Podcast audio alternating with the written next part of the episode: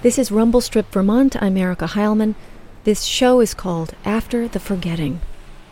And now the purple dusk of twilight time steals across the meadows of my heart.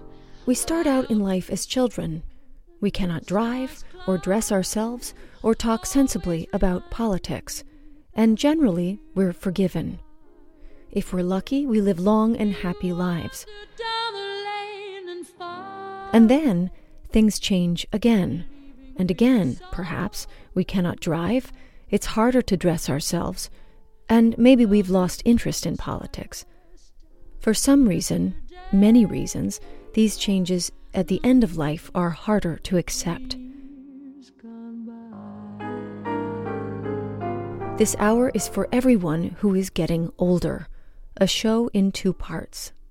Part one is a story I made in 2008 about one family's experience living with an elderly mother who has dementia.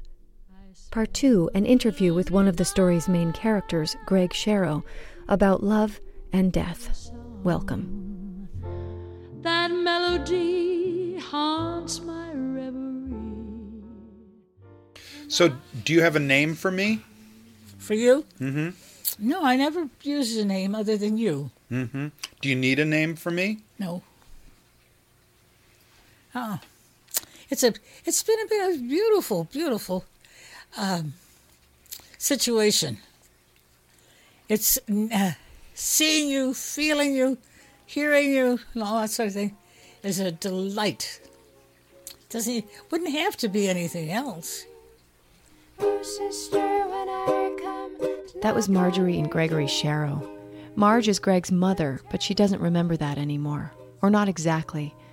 For the last eight years, Marj has been forgetting the names for most things, including her son Greg and Greg's husband, Bob. This is a story about what remains for this family after the forgetting. You may not see me physicians have this like handy dandy little test to uh, determine level of cognitive ability. And part of it is reading a clock face and what year is it? Who's the president? Where do you live? These are all questions she can't answer. And you know she depends on me to answer questions. So each time he'd answer a question she'd look at me and he'd say no you have to answer this on your own. And she was feeling more and more anxious. And then he asked her were you ever married? And she said yes and he said, More than once? And she said, I hope not. And then he said, Do you have any children? And she got this gigantic grin on her face. She swung around in her seat and said, Here's one. Yeah.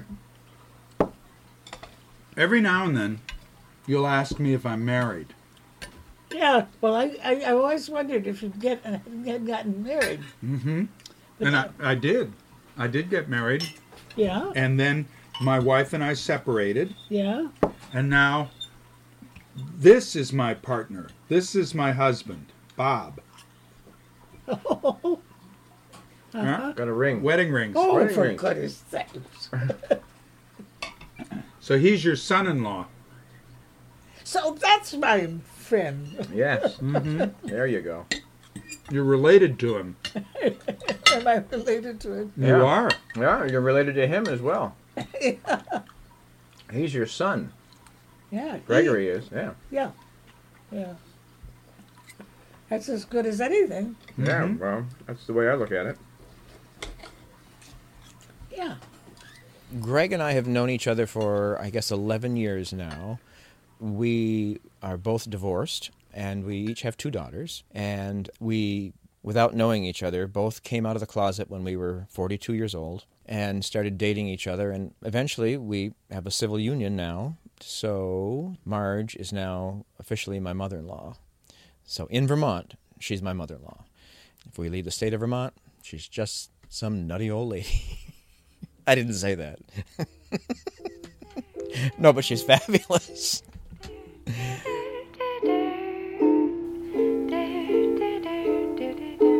What do you like? I want to talk about you. I want to talk about you. I want to know what it's like to be old. I don't mind being old, really. As long as I'm able to be on my feet and to hear and to do and to be, as long as I can keep that, I'm not unhappy. How about you? Oh, I'd like to have more energy. Yeah, well, I'd like to have more energy too. But there are periods when I get a, a spurt of it, but it doesn't last long because it isn't as as uh, uh, very large anymore. I I used to get it on a big deal, but it's coming in every now and then, but on a smaller deal. I'm accepting it as it is. It's a delight. But you tell me you worry because you don't know whether you're making sense or not. Yeah, that's right. I can't tell. Was there a time in li- your life when you could tell? Mm-hmm. Oh, definitely. Obviously, I never, I didn't have the touch of it. But I think it's the age that's creating the problem. And I don't know why. What difference does it make? But it's getting so that I can see that I'm not getting as much as I had before. It's just closing in more and more and more. Are you afraid it'll close in too much? Mm, I don't think it'll close in completely, but it'll slow things down completely. Can't tell. Hmm. But it could turn itself around. If it levels out, oh my. Oh, how glorious. Just a dream. Now my consolation is in the stardust of the song. The first place where we lived, you know, when I was a child was the upper floor of a building that had been a casket factory. Imagine a downtown business district and then sweep with your eye along all those facades nearly the length of a block and that was the size of the space it was above these businesses that my father ran down below and since it was a factory space it had still in place one huge glass skylight that was sort of like a you know a big glass box that sat on the top of the flat roof of the building and one of the grocery stores one year for some unknown reason had palm trees and so she bought a bunch of palm trees and set them up there. And there was a little pool that had fish in it. And we had parakeets, and they'd fly around the house. And there was a rabbit that lived up there that was loose. But anyway, that house had 33 rooms filled with, you know, weird salvage things and odd pieces of furniture that she put together. She fabricated her own furniture, paintings, ceramic sculpture, you know, all this brilliantly colored stuff. So it was a, dramatic and extravagant and physical environment that she always created. I have some memories. When I was little and something got broken, I would put it together for you. And oh. you would be so pleased. no, I could fix anything. I remember you had this this big Chinese vase and something happened that wasn't my fault and it got knocked over and smashed into like a zillion pieces. Oh. oh, oh, Yeah, that was your reaction. oh, oh. Don't tell me. And then I went to work on it. You know, and I couldn't, I had to have been under eight. And I remember laboriously piecing this thing together, you know, working for days and then having this completed object and your delight. I mean, I think that's something that I sort of forget the h- how intense my relationship was with you as a child because you and I were great buddies. Oh, I know. It was, it was such a nice feeling. Ah, yeah, it was fabulous. I know it about everything. No child had a relationship, no boy There you go. had That's a relationship with his mother to compare with mine. We loved all the same things. There was there, we, there, there wasn't anything that he said that he liked, but but I liked it. Oh, most of the time, at this point, most of the time, I think Greg has a pretty realistic view of his mother's of his mother's abilities. But it's hard to believe that one of your parents as a capable person is turning into a person who is not capable. And I think there was there were times when he probably didn't think he was being impatient, but he was he was a little bit too enthusiastic about reminding her that she really did know this person or that person or he she really did know where she lived or whatever. But there've been some times where I have I've offered advice about, you know, I think that you need to loosen up on Marj. You know, when she's like that, when she's tired, don't try to convince her that she remembers anything. You know, we'll just try to be reassuring that everything's going to be all right. You know, don't try to reassure her that she really does know where she lives because she cannot recall it. It is not with her. It's lost for today. You you used to love to go to empty houses, abandoned houses. Oh yes. Oh, Do you remember that? Yeah, I loved it. Yeah. They'd just be open. You could go in. Nobody and- had any, they were they were just wide open. wide open. And it was perfect. Little tiny little five year old boy and a mother, you know, you can get away with it. You know. Anything. Yeah. So we'd go I think we even had a name for it, deserted housing. Do you remember that? Yeah, I mean, do you remember that? Here I am. I did. I yes. did. It was a lot of fun. Yeah.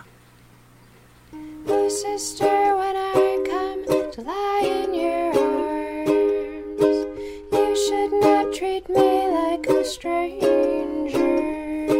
Before Greg and I went out, Greg and his parents had had sort of a falling out because he came out of the closet, and it was a shock. And I think his mother just sort of shrugged and said, "Oh well," and his father was like really stunned and didn't want to talk with him for about a year, would not speak with him.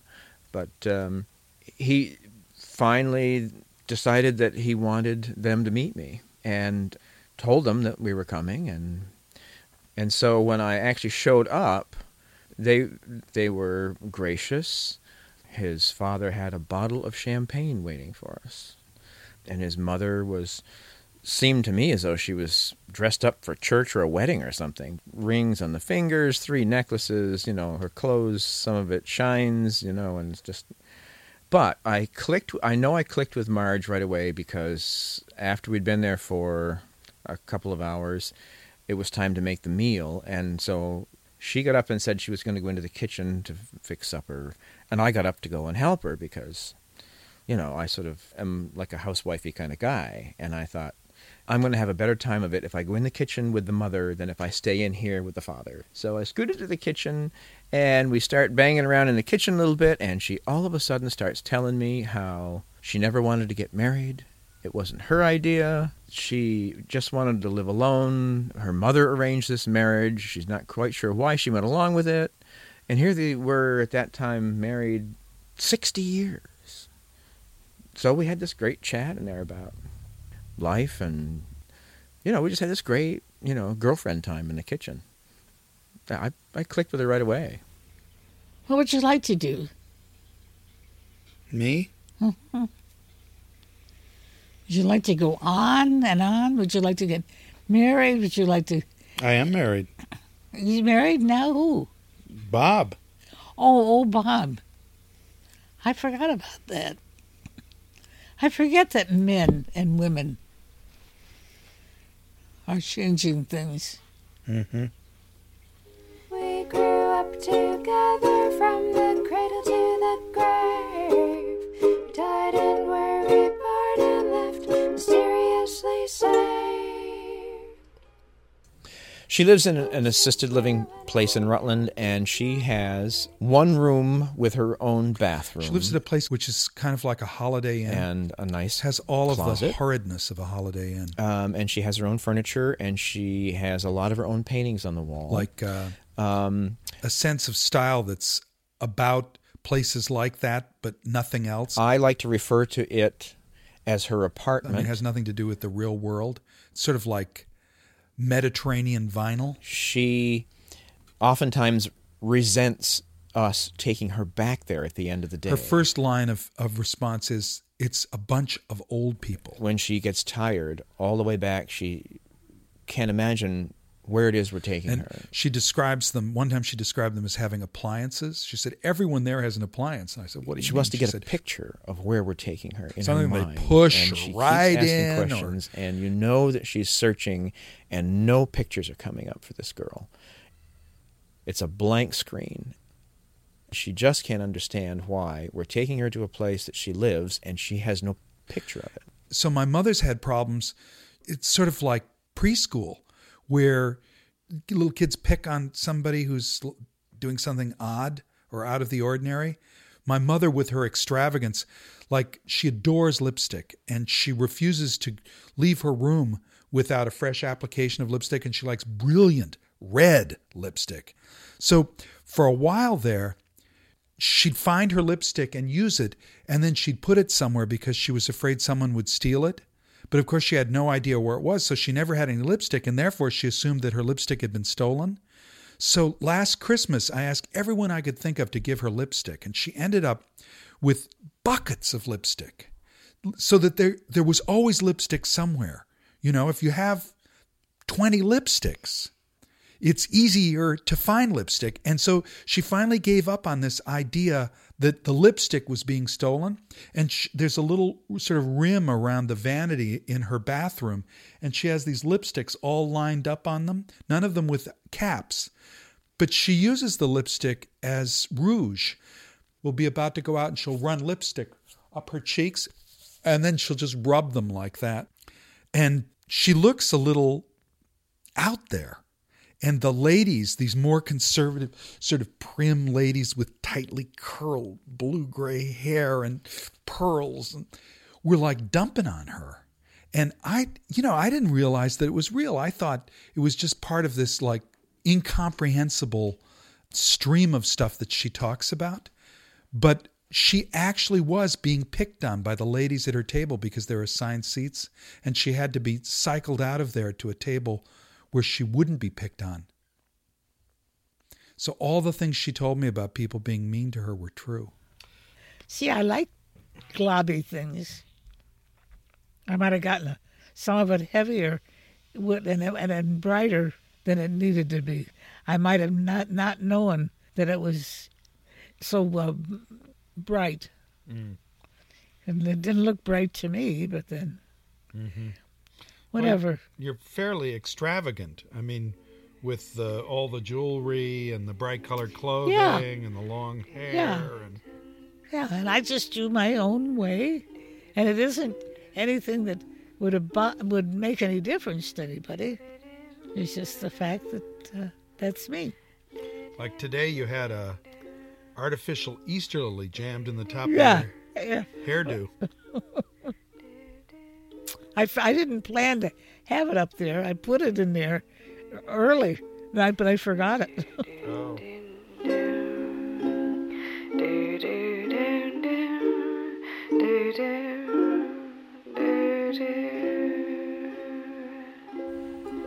Most of the time now, I really can't figure out who she's talking about. But when she really starts to get down to the point where she's talking about somebody that's really been bugging her, we know if the someone who's really been bugging her is a she, it's her mother. And if the someone that she's been talking about that's been really bugging her is a he, we know it's her late husband, Earl. Where's my friend, Which one? the boy, There's me. and you And Bob. and, uh, Is there another one? there was another one, but he didn't show up. Oh my word. Well, what can we do here? He was constantly moving everything. Well, So I just I just walked away. well, He wasn't my friend, I can tell you. oh, oh, oh, well then we don't need him here. No, we don't need him. Oh, here it was someone I thought you were missing. No, no, I was glad to get rid of him. Oh. That would never Oh. Earl, you're thinking of Earl. No, Earl, I haven't seen Earl for years. Well, well, that's because he died. I knew it. But I think that's who you're thinking of. Well, somebody told me he died, so I let let that go. Uh-huh. Everybody's died. I know. I'm still alive. Yeah. Woo-hoo-hoo. I don't know. Am I is that much older? You're very old. Am I? Mm-hmm. Oh yeah. I don't know how old I am. Well, do you want to know? Yeah. You're 91. so much for drama. yesterday we went to the Messiah together. So I got into doing this thing with my mother where we would bump hips or we'd lean into one another with the music. You know, we held hands and we'd we'd move our hands together and the thing about dementia you can feel like what am I going to do with this person because we can't really carry on a conversation or you can find ways to interact with somebody where there's no vestige of dementia because what you're sharing, you're experiencing in exactly the same way. And the music was like that. There's some places where the music builds incrementally and it continues building and it continues building and it continues building. It's like a thunderstorm gathering. You're working up to the point where finally the thunder crashes and there's lightning and the deluge begins. You know, you're at that point where it lets loose. And when the moment came, when, when the full, when the glory and power of the Lord was revealed in by this swelling chorus, at that moment, she she shouted, "Crack!" because she was right there with me. What's in there? That's chicken. Do you want some more? Not necessarily, no. Should be loo- looking at maybe some ice cream. Ice cream? Mm. Real ice cream? Real ice cream, yeah. Oh, Think you could handle some of that? do I have to pay for it? No.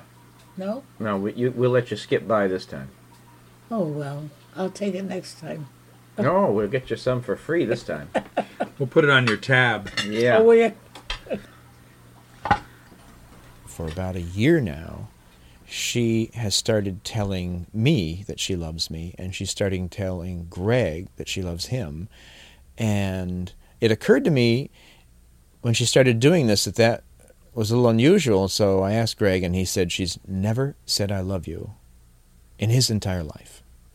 That's new for her, and I think it's a wonderful way to progress at the end of your life if you got to make a change at the end of your life, learning how to say I love you is a damn good place to be. You're going to drop me off out here Yeah, at your place. at my place? Yeah. Oh, at home? Yeah. Oh, Yeah. yeah. That isn't too bad, isn't it? Well, I hope not. No. Maybe you could come to my house, but it isn't there. I don't have a house. well, your apartment is where we're going to take you. Oh, to my apartment? Yeah. Was there an apartment there? Yeah. Huh. I didn't know that. Yeah. That's where you live. Now, Yeah. when I get there, Yeah. and I'll I'll be living in that. Yeah. I'll be darned. Okay. I'll probably live till ninety. You're 91. I'm ninety-one. Holy mackerel! You'll have to put me to bed. Well, that's where we're headed next. Yeah, you have to. You can put me in the bed and, and throw the dirt on me. Well, not the dirt, dear, just the blanket. Well, I love the whole thing, Oh, good. and I love you, and I love. But there's not very many people that I do love. So I'm lucky. Yeah. Well, I liked you when you were when I hardly knew you. Oh, good. Yeah, didn't you realize that? that Oh, I- yeah. I figured you liked me right away. Yeah, I did completely. I just I took one look at you, and I listened to you, and I, I thought, hmm, a real man. Oh, you're a hoot, Marjorie. Yeah.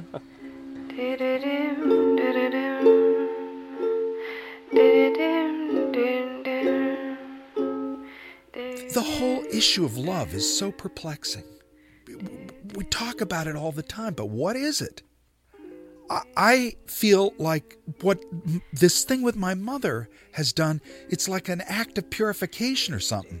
So that when I turn to face my children, I can divest myself of nonsense, of interference, and try to approach them as openly and as lovingly, to be as present. That's what I'm learning with from the relationship with my mother. I'm learning how to be present.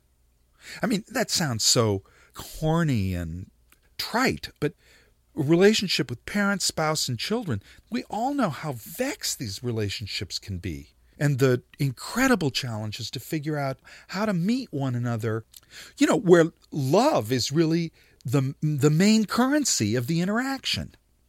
So I don't care how what my mother's state is. I don't care what her mental capacity is. I don't care whether she knows who I am or not by name. I can't imagine my relationship with my mother being any better at any point in my life than it is right now. There's no loss here. Okay, shall we? Let's pack it up and head for town. Let's let's deck her out. You ready, Myrtle? Huh? You said, "Are you ready, Myrtle?" Well, I think Myrtle is always ready to go to do do something. Okay. What are you gonna do? I'm going to hit the stop button. The what? The stop button. And what does the stop button do? It shuts this thing off. Oh, I see. Well, so what? Okay. Here we go. Sometimes I I spend the lonely night. That was After the Forgetting, a show I made in 2008 featuring Greg Sharrow and Bob Hooker of Pittsford, Vermont, and Greg's mom, Marjorie Sharrow, who lives down the road in Rutland. If you have any comments or questions about the show, or if you have a family story of your own about caring for an aging parent, I'd love to hear from you. Just go to my website, rumblestripvermont.com, and post a comment there.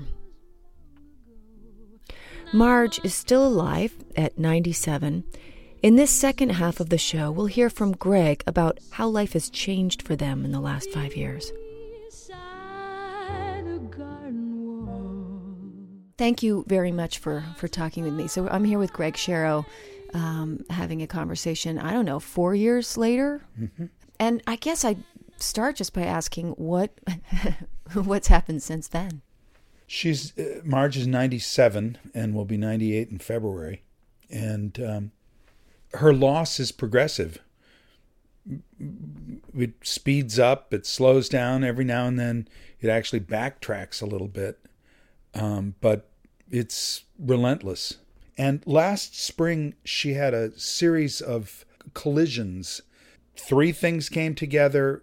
It looked like, you know, it was Medical events. medical right? events and it looked like the the end the, you know we'd reached the end and there've been other times where we thought we'd reached the end but this really seemed like the end and it wasn't she bounced back but because of the fact that she'd been in decline i enrolled her in hospice and um, that was in may or june and by september she had not only stabilized but she had regained some lost ground What's the emotional response to these kind of waxings and wanings of her um, state? And and I mean, there must be mixed emotions that that go along with all of this. Well, w- we just went through Bob's mother's death, and um, she came to the end of her life by very slow degrees. And when she finally was dying, she clearly was dying, and it felt right. There was no it, resurrecting her. You know, she at almost 100 was used up, and she was ready to die. So we were ready for her to die. So I don't know how I feel about uh, how how my mother's death will be for me. You know, what I know is that you know we just had another crisis two weeks ago where I was in Montpelier um, interviewing for a project, and I got a call from the nurse saying, "Okay, we got another confluence of things here, and uh, you know her her breathing is is labored, and she's not responding to the usual treatment, and uh, probably be a good idea if you got here quickly. So you know, tear off from here, Bob tearing off from work, and we get a milkshake, and arrive expecting to be at her deathbed." and You get a milkshake for her? Yes. Right. yeah. And you know, I dip the milkshake straw. I, I mean, I pull it out and I run it over her lips, and her eyelids flap open, and she looks up at me, and raises her eyebrows two or three times. And I put the straw in her mouth, having sucked it so that there's liquid right at the top. Right, right. And she starts pulling on the straw, and then stops and bursts into a gigantic smile. oh my goodness. So instead of, um, you know, keeping a death watch, here we are sharing a milkshake. yeah. But the the thing that I was trying to get at before, but that I was taking too long to get to, was that. So we had this pattern of bringing her out to the house over the last nine years, uh, eight years, and in the fall we got to a point where it was the transitions in and out of the wheelchair became too confusing to her. So the the nature of the time that we spend together has changed. And now what we do is we bring a picnic to the meadows and we go into the room that's designated as the library. We bring a milkshake for her. You know, we we bring you know wine and um, cornichons and cheeses and and a cloth and we we spread it all out because the scene is a really comfortable and familiar scene for her Right. and it gives us bob and me we're we aren't feeling like we're in an institution Right. we're feeling like we're on a holiday and Marj is with us right. Right. Yeah. So we had this year we had her birthday party at the Meadows for the first time ever. Of course, very accommodating. They set a table, a long table for us in this library, and we brought a meal in. And the context of the meal, the birthday meal, immediately, you know, set off a whole bunch of very deeply uh, rooted synaptic connections. Uh-huh. We wheel her into a room full of people and put her at the head of the table. And she slips into being the, the center of attention, the queen for a day, the hostess with the mostest, you know, Right. and a role that she is completely comfortable and familiar with. And although she doesn't speak any longer, she started speaking nonsense, but gracious nonsense, Right. expansive nonsense, welcoming, loving, Yeah. appreciative nonsense. And this has happened twice now. At the point in the meal where we were going to toast her, she bursts through, struggles with words, and then she speaks the toast. This person who no longer speaks. And the toast is on point. So Alma died recently, Bob's mother. Do you mm-hmm. and you and it was time. I mean, she was nearly hundred years old. Mm-hmm. But was there anything about that experience that did surprise you or surprise Bob? Well, yeah. I mean, but it's I don't know how to say it. You know, the we were at the price chopper. The f- phone rang and it was Bob's nephew saying, um, you know, we just got a call from the nursing home. Or, uh, you know, it sounds like things have changed, and if you want to see Alma, you probably should go. She was at that point really, really, really, really, really thin and sort of lying in a fetal position, and she was non-responsive. But you know, my thing is touch, touch, touch, touch and talk, touch and talk. You know, rub her head. You know, tell her you love her. You know, and so Bob spent you know a lot of time caressing her and and you know telling her you know what a great mother she'd been and how much he loved her and how much she'd given him and all of that and um you, you know it was just absolutely clear to me that we needed the, our girls you know? And unfortunately, everyone was able to just do it you know? And th- that evening er, you know we were all to, together. And then uh, George's children, Bob's brother's children, were had also assembled. So there's this big crowd of grandchildren, and uh, Bob and I went home to cook, and uh, George and Cheryl went home, and um, you know we hadn't been home very long, and Bob's oldest daughter called us and said, uh, you know, we we think she died. I mean. I'm not sure, but it, it seems like she died. you know, could you please come? You know, so we hopped in the car, and she had indeed died, and all of the cousins were huddled in the hall, and I heard one of George's children say to the group, "Oh, God the adults are here." Yeah, these are kids in their 30s but you know what do you do when someone dies? What do you do when your grandmother dies you know? So we all came in and we all took over from our children. Right. you know going in and just simply being with Elma's body as as mm-hmm. as, as her body cooled mm-hmm. you know? Mm-hmm. And um taking a lock from her hair you know uh, just it's a, it's a lovely it's a it's a lovely opportunity to be with someone immediately after their death you know um, when it's clear that life has gone Why? Can, tell me. because you you you know it's such a mystery the the someone who's in their hundredth year that you know I'd known for more than twenty years. Bob, of course, it's his mother. Um, to have to recognize that they are gone.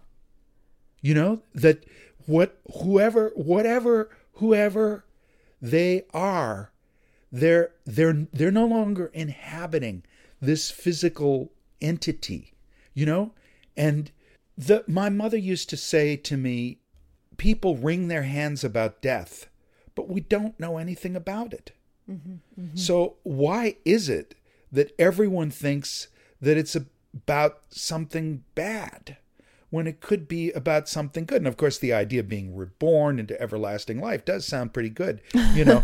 but you know, her thing was more like it's a mystery, Right.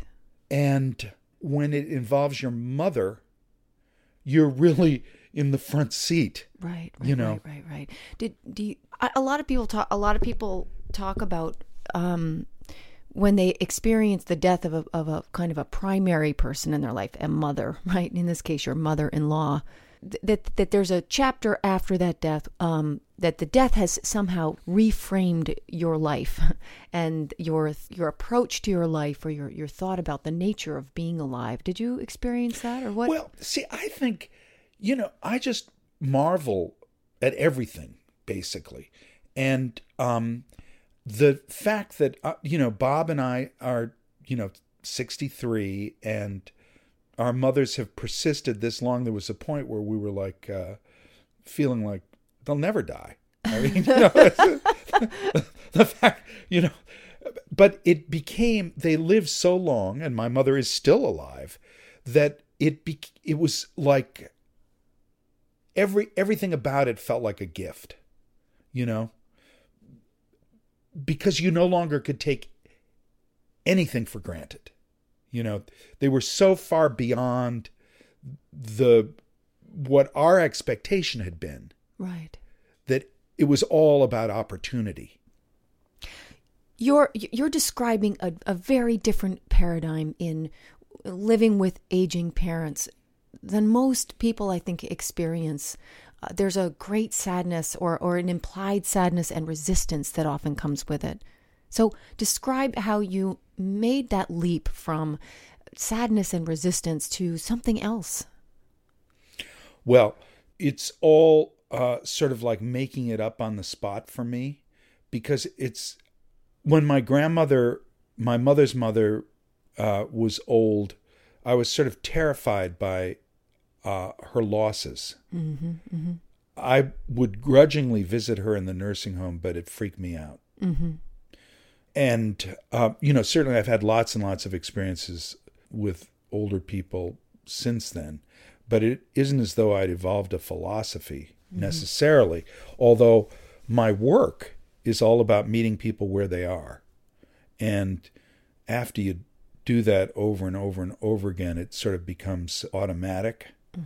Um, but ultimately, it rests in relationship, you know, because here is this person, my mother, and at this stage of the game, as she began to lose cognitive capacity, um, somehow or other, either because of that or because of where I was, all of the things that used to be problematic for me in that relationship stopped existing. So the onset of dementia actually clarified the relationship in a way. Either that or, you know, finally coming out, coming to grips with my homosexuality, and therefore being in a position where I could, uh, I no longer felt embarrassed by the fact that I was really connected to my mother. I mean, for a guy to be really linked at the hip to your mom, I mean, it's like, oh God. But it, if you're gay, uh, you know, there there's this great array of of things that were unacceptable as a straight guy that suddenly become institutionalized.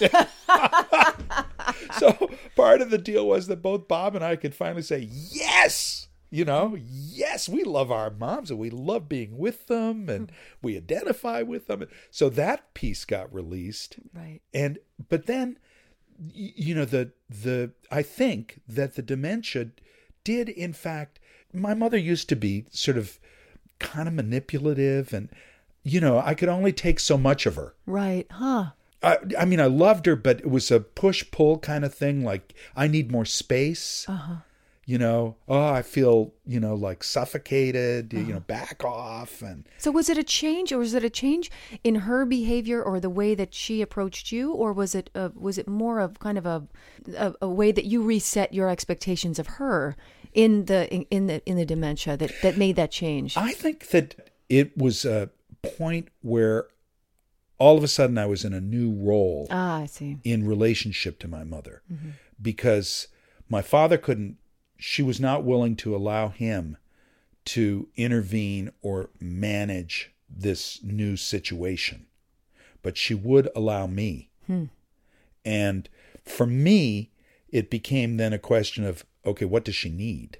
And that's been the, the That's the primary question. question now, right? that I have been asking myself, her, hmm. and others ever since. This is Rumble Strip, Vermont. I'm Erica Heilman. You're listening to an interview with Greg Sharrow of Pittsford, Vermont, and we're talking about how dementia has changed and, in some ways, deepened his relationship with his mother. I wonder if you have any either. I mean, I I guess maybe advice is the wrong word, but having done this now for a very long time, if you had thoughts for people who are just entering into the process of being with aging parents, I, you know, it's really hard for me to be prescriptive because uh, everybody, you know, like, so it's like a Rorschach blot. I mean, do you see flowers or do you see devils, you know? And uh, the change in a parent's cognitive status, we'll, we won't talk about everything else that Right. happens with aging. Right. You know, I think is is very unsettling. And depending upon what a person's relationship with their parent has been about, that is going to pose different kinds of challenges. And one of the big pieces in all of this is a sense of loss. And I can't deny that sense of loss. And I wouldn't ever, you know, rush in to someone whose experience of this change is sort of shaped by loss and say, "Oh, you're you're missing the boat," or you right, know, right. because you know everybody has to follow their own path in finding their way. This is a it's a big deal, and Mm-hmm. and, and and and it is not one size fits all. And Uh, you're right. I, I'm I'm deeply and inherently resistant to to being prescriptive in any way. I guess Well, I do have one prescriptive thing that I would like to say. and that is that I think it's absolutely essential that as a caregiver or a partner, a person in a support role with an older person, I think someone with dementia, um, certainly there are these institutional settings that are sort of built around the care for people with that condition, Right. but they need to have an advocate. And um, the big thing to advocate for is independence. You know, I have been really dogged about trying to make sure that my mother had as much control as possible for as long as it was safe and appropriate mm-hmm. over the conditions of her life. Mm-hmm. And there's a an impulse to uh, kind of take over too much. Oh, and it's important to just take over what absolutely needs to be taken over and to leave as much of a person's independence and um, autonomy. yeah autonomy in place for as long as you possibly can and that's an ever shrinking island but that needs to be policed and preserved as an uh, a key ingredient of um, uh, qu- quality of life for a person with dementia One thing that I notice about your uh, relationship with Marj is there's there's still intent listening and uh, conversation that feels very genuine. But and it's not there's not a great insistence on content, but there is a lot of content, even if it's in tone.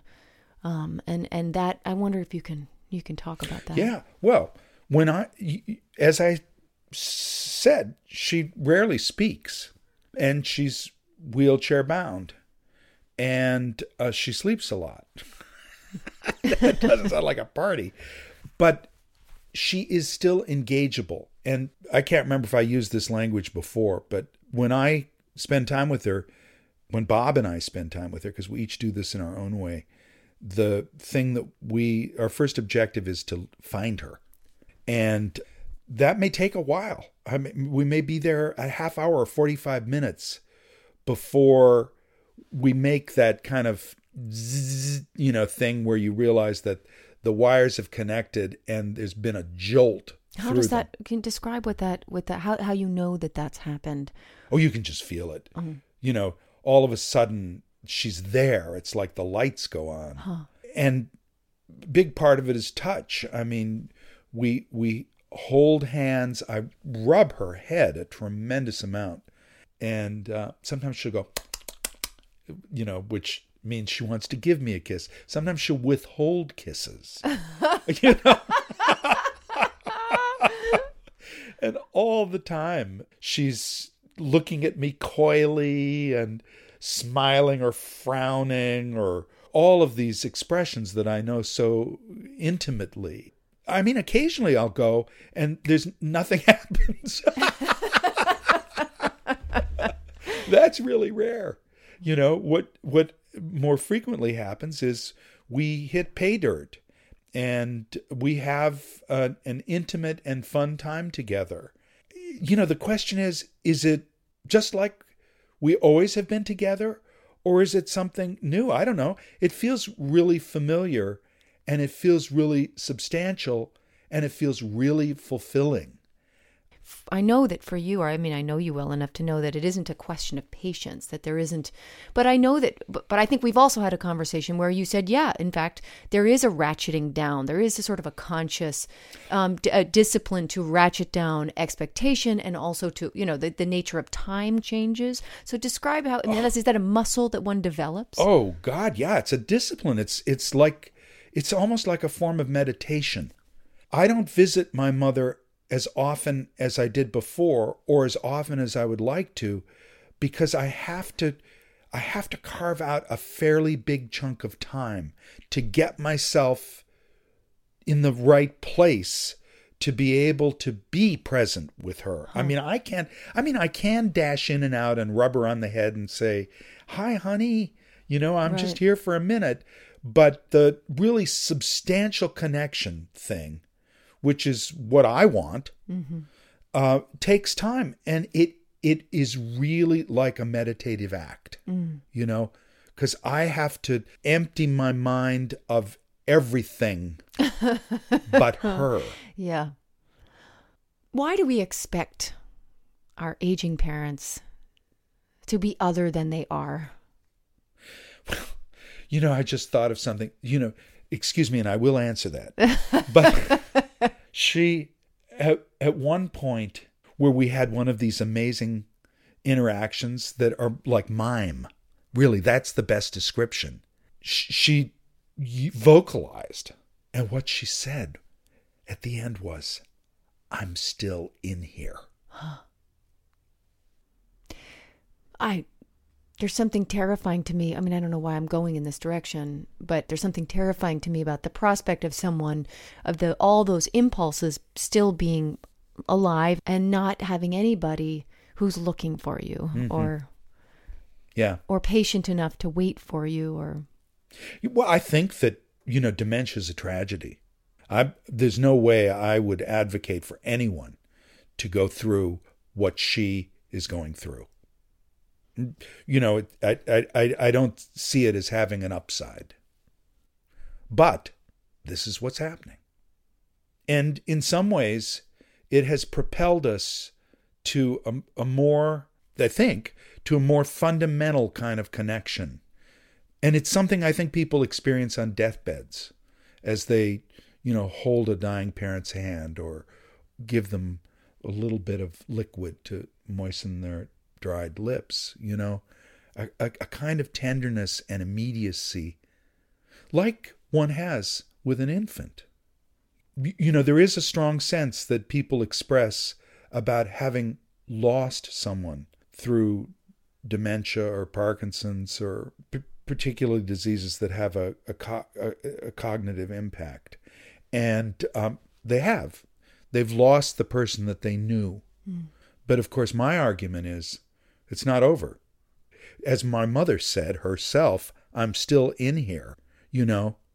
So, yes, you've I've lost the vivacious, outrageous, larger than life person who, you know, painted these extravagant canvases and, you know, yeah, she's gone, but the essential something or other, I feel that her essential self is still there. And I mean it's about a diminishment of means. Mm. You know, the the communicative tools that she as a full blown adult had available to her were vast. Mm. And now her toolkit is absolutely minute and it continues to diminish. So interacting with her is it's a figuring out how to do that is a constant challenge. Mm-hmm. And you, you my piece is that she's a moving target. you know, which is true also of infants. You, you know, through age 5, think about the mm-hmm. enormous changes that people ex- that a, a person experiences. Mm-hmm, mm-hmm. And and you know, as children are growing and developing, you know, we're we're, we're comfortable with the restricted interactional capabilities of an infant. I mean, hey, you can snuggle, make little kisses on the cheek, and I mean, there's the a whole repertoire of ways of interacting that are deeply satisfying. And we aren't saying, uh, you know, I wish I could talk about uh, Buddhist cosmology, you know. and as you move along, you know, things change and the relationship changes and the ways in which you your interactive repertoire changes. And you know but this is all like built into our structure of expectation. Right. and then you get to the other end and the process starts going in a different direction. And the i think m- maybe the problem is that this business of living long although there always have been some people who lived into vast old age it you know maybe we just haven't had enough experience with it yet to be able to feel comfortable with loss to accept loss as a fact of aging and to anticipate that our relationship with a loved one is going to have to keep pace with loss Right. in order to be able to maintain our relationship. What what do you imagine life will be like without Marj? In a way, I, I think it's going to be a smooth transition for the very reason that uh, you know, I'm busy saying to Bob, it's okay. Mm-hmm. You know, because I I have just in the last year or so I've felt my own aging process more um, m- sort of more consciously than at any point before. Um, sort of a, a, a sort of a, a little bit of a decline in uh, stamina. I'm kind of driven. Uh, I've always got a million balls in the air, and you know I can become anxious, and and now I have so much responsibility that if I think about all of it, uh, I would be paralyzed. And so that's, I think, aging experience. You know, Marj. Marj is a big lesson teacher for me.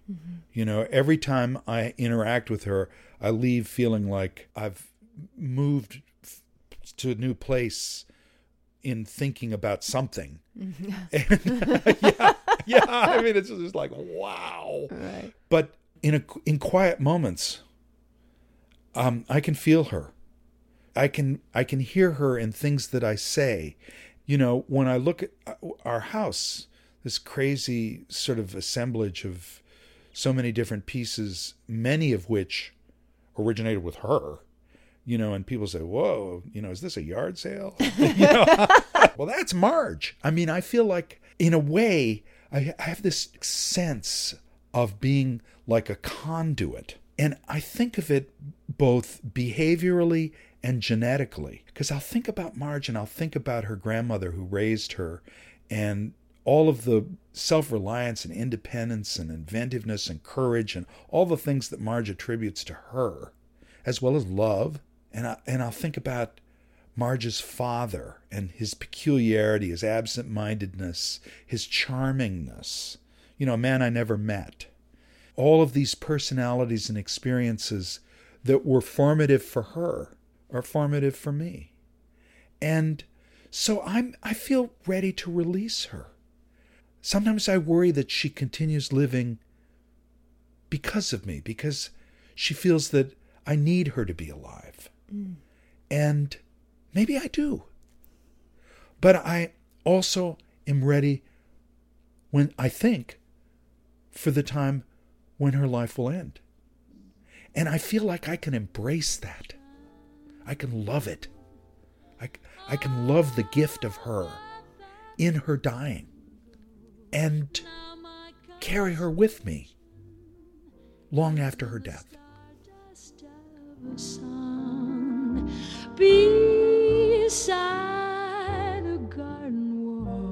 You've been listening to an interview with Greg Sharrow of Pittsford, Vermont. I'd love to hear your comments about the show or any comments or questions you might have for Greg. And if you're caring for an aging parent or you are an aging parent, I'd love to hear your story. Visit me at rumblestripvermont.com. And while you're there, please sign up for a free subscription to the show, and I'll send you a notice about upcoming programs. This is Rumble Strip Vermont. I'm Erica Heilman. Next week, stay tuned for Jari Chevalier and Living Hero. Thank you so much for joining me. my stardust melody, the memory friend.